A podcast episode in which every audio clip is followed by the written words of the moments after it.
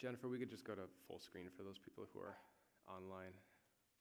Good morning. It's good to see you guys. All right, quick question for those of you who are longtime Portland residents. Who here is familiar with the Shanghai tunnels downtown? Okay. For those of you who don't know, if you went to downtown Portland, to Old Town Chinatown, you'd be walking through these historic buildings, and on the surface, it looks like downtown Portland. It's been a while since I've been down there, but let's assume that it's a nice sunny day and all looks well. And you would be ignorant of the fact that beneath your feet lies a network of over five miles of secret tunnels that were used from the late 1800s to the early 1900s for every form of vice and villainy. I'm talking drug dealing, bootlegging, prostitution, and human trafficking. All right? If you want to know more about it, the History Channel has like an hour long documentary for free on YouTube. You can go watch it. And during that time, uh, something that was really needed were sailors to get on ships traveling from the west coast of the US across the Pacific to Shanghai, China. And these captains of the ships didn't quite care how they got their workers.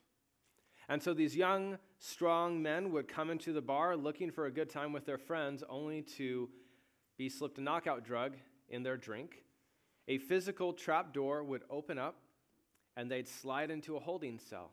And hopefully, they wouldn't wake up as they are being then shipped onto a barge, loaded onto a ship, and they'd wake up in the middle of the ocean with a choice before them. They can serve as a slave on board the ship, or they can get off and die. And it's estimated that thousands of young men were essentially sold into slavery this way. Portland, on the surface, looks so great, and yet underneath, you'll be, you're in for a nasty surprise because there's all of this scum and villainy. And, and for those of you who catch my subtle Star Wars reference, yes, I am quoting Obi Wan Kenobi there. All right. It's been a rough week. Um, or I should say, rather, it's, it's been a week full of rough things. Uh, Sterling and I, we are talking about the child care policies that we're revamping here at Family of Grace. And so we had a multi hour conversation trying to decide, like, how do we best protect our children from sexual predators? And then I started listening to a book on the history of racism and slavery in America. And then I talked to a neighbor who went through a divorce in the last couple years, and they're a single parent. And then when Portland inadvertently closed the school systems down, they didn't have steady childcare, and one thing led to another, and they lost their job. And because they lost their job, they can't pay their bills, and so their car was repossessed. And now they're facing their second round of eviction notices. Oh, and they might have cancer. And when I think about you guys and what's going on in, in your lives, there are people here who are dealing with their own health struggles. And, and your life may never be the same, and it's really, really hard, and you're dealing with your own uh, occupational difficulties of various kinds. Maybe you don't have work, you don't have enough work, or you, you don't have good work. You're dealing with relational struggles, whether with your spouse, with your kids, with your neighbor, with your parents, with your former friend. And, and some days, on the surface, it seems like everything is going well, and then we dig a little deeper and, and we're in for a nasty surprise. But what if life was actually the opposite? What if things looked on the surface to be terrible, and yet you start digging underneath, and instead of being in for a nasty surprise, you're in for one of the best surprises of your life? What if underneath all of this muck, life and blessing and redemption is actually coming to fruition. You just got to hold on long enough to see it. See, my goal this morning is not to depress you, but actually to give you hope because we need hope. And not the kind of hope that is wishful thinking or the kind of hope that says, if I can simply just try harder, I can figure this out. But rather, a truth that if we let it invade our lives, it will help us to be resilient in the face of anything that could come our way. And it's a truth that's centered in the person and the work of Jesus Christ. That's why we call it good news. This morning we're going to be in Matthew's Gospel, chapter 2. And if you need a Bible, we put some on the back uh, table there, but you can be looking it up. And Matthew's going to share with us just a, a horrendous story. All right? There's, it's just bad in, in every way we can think of. And yet, the way that Matthew shares it, if we dig beneath the surface, we are in for a wondrous, joyful surprise. and it's all about Jesus and the work that God is doing in the world. See, Matthew, he wants us to understand that Jesus is hope for the good is good news for the entire world. And Jesus came as part of the story of God's redemptive work that comes through the people of Israel. So if you want to know who Jesus is, you cannot take him out of the context of the rest of the biblical story. And so Matthew begins his gospel tying Jesus to the story of Abraham and King David. Matthew continues his gospel showing how Jesus is no ordinary person. All right? His mother was still a virgin when he was given when he was born. All right? And Joseph adopted Jesus as his family. From there, Matthew shares how Jesus is the hope for the whole world and how these Gentile foreigners were the first ones to come and worship the new king. And so these Eastern magi, wise men, magicians, astrologers, strange gurus that would feel very uncomfortable in our current worship setting. But these guys showed up to worship the new king of the Jews and they start asking around Jerusalem, Where is he? We're looking for him. And uh, the current king of Israel, a guy named Herod, and the rest of the town are like, What do you mean, the new king? And so they begin to ask questions, and they search the scriptures, and they find out the Messiah is supposed to be born in Bethlehem, and so they send the wise men over to Bethlehem. Go look for, those ch- for the child. If you find him, come back, tell us. We'll, we'll go and worship him too. And of course, the Magi do. They find the baby, and they fall down, and they worship him. They give him lavish gifts, and then they are divinely warned in a dream hey, don't go back to Herod go home a different route. And so they leave. And this brings us to our passage this morning in chapter 2, verse 13. It says, When they had gone, an angel of the Lord appeared to Joseph in a dream. Get up, he says, take the child and his mother and escape to Egypt and stay there until I tell you, because Herod is going to search for the child to kill him. And so he got up. He took the child and his mother during the night, and they left for Egypt where they stayed until the death of Herod, and so was fulfilled what the Lord had said through the prophet Out of Egypt I called my son. And when Herod realized that he had been outwitted by the Magi, he was furious, and he gave orders to kill all the boys in Bethlehem and its vicinity who were two years old and under, in accordance with the time he had learned from the Magi. And what was said through the prophet Jeremiah was fulfilled. A voice is heard in Ramah, weeping and great mourning, Rachel weeping for her children and refusing to be comforted because they are no more. I, I'm just positive that these magi that came to worship the new king never intended for a bunch of baby boys to be killed because they showed up looking for Jesus. But that's what happened. Now, after Herod died, an angel of the Lord appeared in a dream to Joseph in Egypt and said, Get up and take the child and his mother and go to the land of Israel, for those who are trying to t- take the child's life are dead. And so he got up and he took the child and his mother and he went to the land of Israel. But when he heard that Archelaus was reigning in Judea in place of his father Herod, he was afraid to go there. And having been warned in a dream, he withdrew to the district of Galilee, and he went and he lived in a town called Nazareth. And so was fulfilled what was said through the prophets that he would be called a Nazarene. May the Lord bless the reading of his word. That's as far as we're going today. On the surface, it's just a tragic tale of a young family that had to flee as refugees in order to save the life of their son, and they were able to get out while a whole lot of other families weren't, and their kids were killed. And then, even after the immediate danger passed, this family realized they can't go home because it's still not safe to return. And so they move up north into the Galilean region and they live there. So they have been persecuted, they have been displaced, and, and Mary and Joseph, who have decided to agree to be part of God's redemptive work in the whole world, have had their entire lives turned upside down. Things are not going well for them. It's a really sad story. And yet, when we begin to dig beneath the surface, all of a sudden, we come across some surprisingly good news. For one, Matthew is just a Bible nerd, and the way that he tells this story to those who are familiar with the Old Testament, we're like, wait, this sounds familiar. Where else have I heard about a deliverer who, as a baby, was saved from an evil king, issuing a verdict to kill all the baby boys? Who then got to come back after those who are trying to kill you are dead. Oh, yeah, that's exactly what happened to Moses.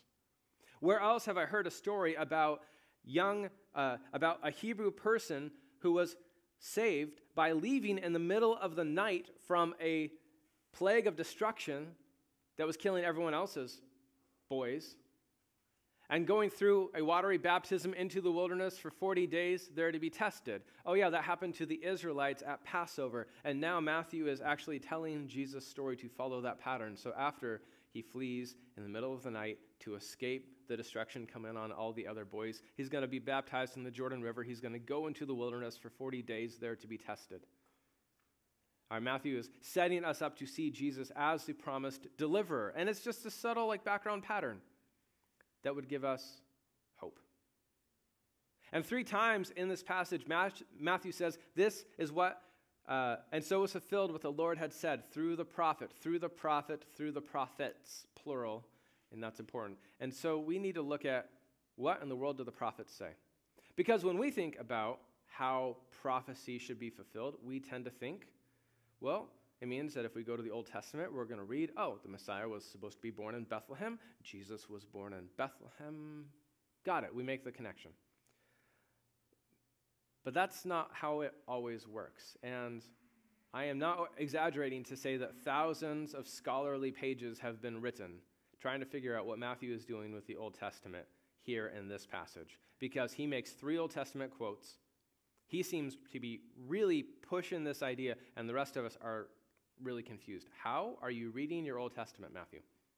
So some people think Matthew's crazy, but I don't. Rather, I think Matthew is a genius, and the rest of us need to play catch up. So, another question. I asked about Portland. Let's ask about international travel. Has anyone here physically laid eyes on the pyramids at Giza? Okay, then we can all collectively add that to our bucket list, maybe one day. All right, F- follow up question Was anyone told like I was growing up, that even with all of our modern machinery and technological know how, it would be hard, if not impossible, for us to build the pyramids at Giza. Okay, yeah, you guys are, you heard it too. I don't know if it's actually true or not, but that's what I was told.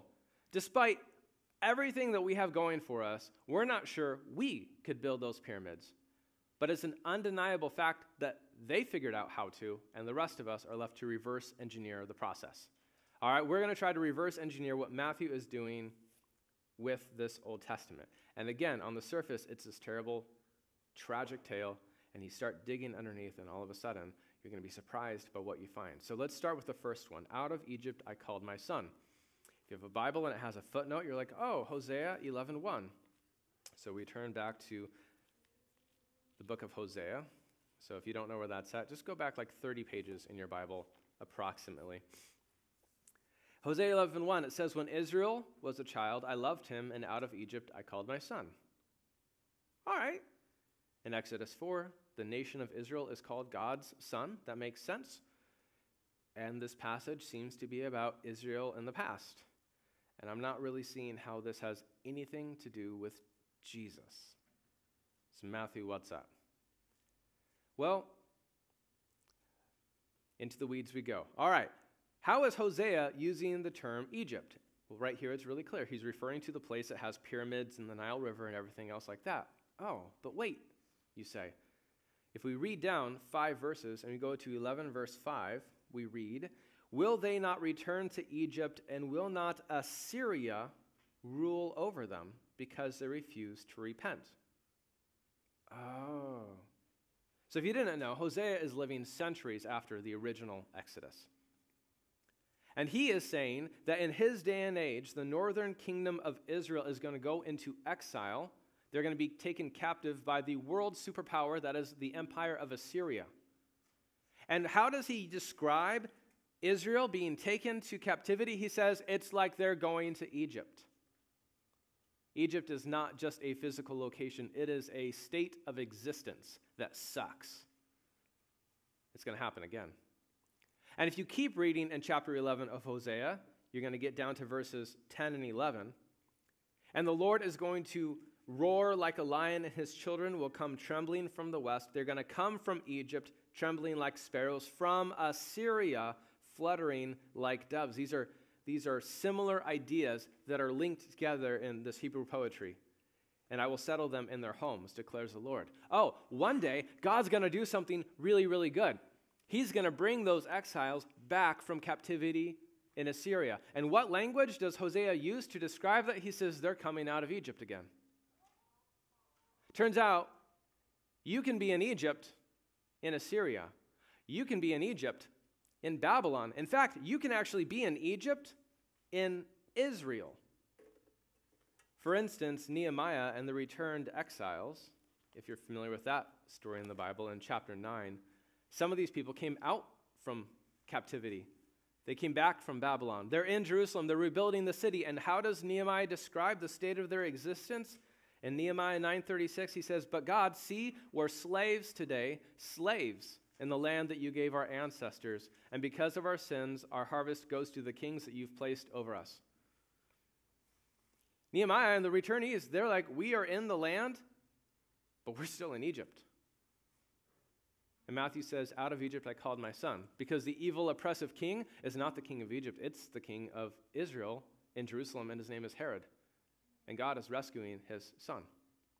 Hosea sees what happened in the past to the nation of Israel as a pattern of what God is going to do in the future for the entire nation. And he's not the first prophet to do that. Moses did that. And again, now we're getting really deep. And so remember everything I, I talked about during our Torah series. You got it? Okay, good. Go back to Numbers 23 and 24. And there's a prophecy that God brought Israel out of Egypt and then the very next oracle of a guy named Balaam says, speaking of the king to come in the distant future, God brought him out of Egypt. What happened to Israel in the past is a pattern of what's going to happen one day to the Messiah, to the king. And it's like Matthew is just this amazingly nerdy Bible guy. And so he's using this Hosea quote, out of Egypt I called my son, as a handle to like yank on the entire scope of new Exodus imagery from the entire scriptures. And the whole point is Jesus not only is being saved, Jesus is the one through whom God is going to save all his people. He's the one who's going to bring us home. And that point becomes more clear when we get to the next biblical passage. Jeremiah. A voice was heard in Ramah, weeping and great mourning, Rachel weeping for her children, refusing to be comforted because they are no more. And we read in Matthew and we're like, oh, okay. Apparently, long ago, there's this prophet named Jeremiah who knew that a bunch of Bethlehem babies were going to be murdered uh, at the time of the Messiah. And so we go back to Jeremiah chapter 31, and we read, This is what the Lord says A voice is heard in Ramah, mourning and great weeping, Rachel weeping for her children, refusing to be comforted because there are no more. And then we read the context around it. We're like, How is this about Jesus at all? I don't, I don't get it. Because Ironically enough, well, a few things. First, let me explain what's going on in this particular verse. If you don't know who Rachel is, she is an ancient matriarch of the people of Israel. This is the ancient Israel version of if I were to say that on that day, Martin Luther King Jr. was weeping over the grave of George Floyd. You guys have a sense poetically of what I just did. I'm taking a, a figure from the past, transporting them symbolically to the, the present to describe a, a tragedy that took place. This is what's happening. So in Jeremiah's day, the southern nation of Judah is going to go into exile in Babylon. And the staging ground where the Babylonian Empire is going to gather together all these Israelite captives before they yank them off on a forced march to go hundreds of miles away from their home is in a place called Ramah. And so Jeremiah is describing this matriarch of Israel weeping over the fact that the children of Israel are going to go away. But the irony of this passage is that it comes right in the middle of the most hopeful place in the entire book of Jeremiah. In fact, the very next line says, This is what Yahweh says Restrain your voice from weeping and your eyes from tears, because your work will be rewarded, declares the Lord. They will return from the land of the enemy, and there is hope for your descendants. Your children will return to their own land. See, Jeremiah says, Oh, Rachel, you don't need to cry anymore because all of those exiles who are going away, guess what? One day, God, who created heaven and earth and loves his people and keeps his promises, is going to bring them back and will restore your fortunes. One day, good news that's so astounding you cannot believe it will come, and you're going to be looking around going, Things were better than I ever imagined they could possibly be. Don't cry unless it's happy tears. And it's like Matthew is reading about this slaughter of these babies in Bethlehem and the Messiah having to actually vacate the premise of the nation of Israel. And he's quoting Jeremiah. This is, this is one more instance of God's people suffering by brutal empires ruling the world. But you know what? If you read beneath the surface, we're going to be surprised by what we find because the context, if you know your Bible, is to say, but don't cry. Why? Because they're coming home. And I think one, Jesus is going to come home. And two, just to fast forward where I'm, I'm going this morning, is I think because of the promise of the resurrection of the dead, I think that there's going to be an answer for all of those families that lost their children. I think one day justice will be done. And one day the God that made heaven and earth is going to right the wrongs of this cruel world and do so so spectacularly that the rest of us are just going to be dumbfounded. I think it's going to be okay. And to his last quote, he will be called a Nazarene. This one really has us puzzled because there's just nowhere in the Old Testament that we read anything about Nazareth or Nazarene. And so people have postulated two explanations that I think make a lot of sense. One is in the New Testament, when people find out Jesus is from Nazareth, they go, Wait, where? What good thing could come out of Nazareth? And so they tie it to the prophecy that God's suffering servant will not be someone that we have any regard for from an outward perspective. But I think it's more. And at this point, hooray for scholars and people who know Hebrew. Matthew is making a pun. God bless him. It's a holy work. Uh, he's making a pun about Jesus being a stick man. Nazareth means the sticks. This is the middle of nowhere. But Matthew says the prophets talked about a stick Actually, if you go to the Old Testament, he, they talked about a branch, a shoot from the tribe of Jesse. That because of Israel's sins, this great tree that was the monarchy and the dynastic line of King David has been chopped down and everything looks dead on the surface. It's a stump. And God prophesied that one day this shoot, this branch would spring up out of something that looked dead and he would be the Messiah, who would restore the fortunes of the people of Israel, lead them back from slavery, atone for their sin, rule over the nations. And as you guys are familiar hearing during the Christmas story, for unto us a child is born, and unto us a son is given, and the government will be on his shoulders, and his name will be called Wonderful Counselor, Mighty God, Everlasting Father, Prince of Peace, and of the increase of his government and of peace there will be no end, and he will rule on the throne of his father David. He's coming. He's coming. And so instead of thinking like, oh, look for Nazareth, go look at branch passages from the scriptures. And all of a sudden we're like, well, which one? Because there's a lot. There's Isaiah 4 and Isaiah 11 and Jeremiah 23 and Jeremiah 33 and Ezekiel, I think, 29. And it's everywhere. And Matthew is just using this cluster term to say all that is coming true in the person and the work of Jesus.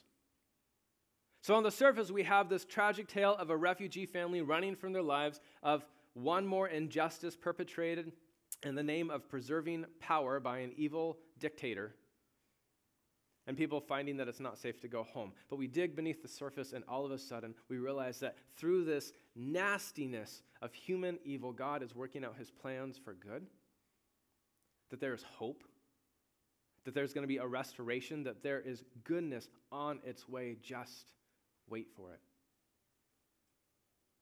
And, and this is, to me, the truth that changes our perspective and gives us hope. Because the story of Jesus on a human level is the story of a guy who escaped death as a baby and he didn't escape death as an adult.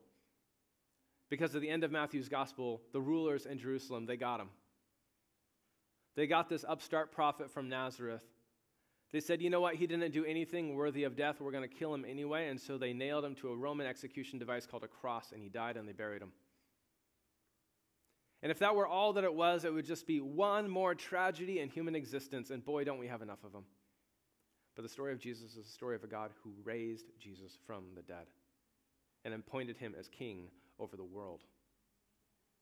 And promises that one day every wrong will be righted, and one day God will wipe away every tear from the faces of his people. And this truth, this resilient truth that come what may in our lives, no one can take our hope from us because God can raise the dead. That no matter what disastrous situation we may find ourselves in, God can raise the dead. No matter how broken things may come, God, nothing that we can do can stop God from bringing good through this situation. And it's the kind of hope that is given, given purpose and meaning to people in every disastrous situation you can think of, from those who are going through cancer to Corrie Ten Boom and facing the Holocaust and prisoner of war camps in World War II Europe, to slaves in the American South, to people sailing on a ship far from home. It's the kind of truth that gives hope to me when I start panicking in my life thinking about my kids. I don't know if any of you parents ever face that when you realize, like, I love these kids, and then you soberly realize that you can't keep them safe from everything out there and from all the people who might try to hurt them. And at that point, I can just hyperventilate, or I can pull an ostrich and bury my head in the sand, or I can trust that there is a good God who loves me and loves them and is powerful enough. And he can raise the dead, then no situation is beyond his ability to bring good out of it. And I can just relax. I'm convinced that no matter what we do, this truth is something we can take home and will change the way that we live. And so it's simple, and it almost feels stupid to say this, but guys, I, I want us to just grapple with God's word and renew our hope. Seriously, just study the scripture. Why? Because Matthew seems to think that all of it matters and that it's worth knowing, and that if we really understood what it said, we would have great hope and we'd love Jesus all the more. But if you're not familiar with the scriptures and if you don't have any, any like regular plan of like, how do I even read it? Let me just say, start here. Start with the truth about Jesus, read the Gospels, and meditate on the resurrection from the dead. And so the next time someone texts you, pointing your, your attention towards a disaster that is taking place in the world right now, whether that's the potential flare up in the Middle East, what's going on between Israel and Gaza, whether that's, that's the upcoming presidential election in America. Everyone get ready. Here we go again. Um, like, what would it be if we realized that at the core of all things, like, we are unthreatened by any situation? Because no one can take our hope away that one day God will bring his people home.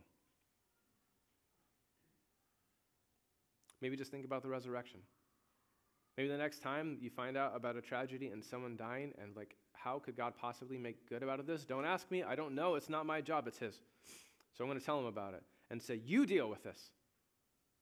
Because of Jesus dying on a cross, like the epitome of, of human evil at its worst, murdering an innocent man who didn't deserve to die was actually the very moment that God triumphed over the forces of evil and ushered in the best redemption story the world has ever heard of, then I trust that somehow, some way, God can bring goodness out of this too. And so, family this of grace, this is just my hope. Is let this words, let these words sink into us. And maybe, you know, stretch goal, maybe one day, years from now, after we have pondered and meditated and wrestled through the text of the scripture so much, maybe we'll go back to Matthew's gospel and we'll say, hey, Matthew, you know what? You're not wrong, but you're not exhaustive. There's more goodness about Jesus you could have mentioned. And Matthew, one day when we meet him, we'll go, I know, isn't it great? Would you guys pray with me? Heavenly Father, we, we need you, Lord, and we need your salvation because there is evil in this world that we cannot cope with. God, beneath the surface of, of much of our lives, some of us are, are struggling, and, and we will never tell another soul of the aches and the pains and the trauma that we have been through. And so, Father, I praise you that because of Jesus and the resurrection of the dead, Lord, what has been broken will be reknit and remade. And, and one day, somehow, you're going to bring your good plans through it for those who love you and are called according to your purposes. And I don't know how you're going to do it, but I trust that you're good and you're capable. And Father, for the rest of us, when, when the surface of our lives is falling apart around us and we wonder, like, how could things possibly get any worse than they currently are? I pray that this truth would, that is just buried deep in our hearts would just sprout up and, and spring through and give us hope and resilience that we would know that somehow, some way, yet this too is not beyond your saving power and that you are the God who loves us and are going to take care of us. And as you protected Jesus, Lord, you're going to protect us, whether from death or through death, I don't know. But we have only life in your presence to look forward to. And so, Lord, may this truth change our attitudes and change our lives and give us resilience and encouragement because we need that. So, Father, thank you for your goodness. Thank you for the day. And thank you for these people. Lord, help us to walk in your ways now and forever. Amen.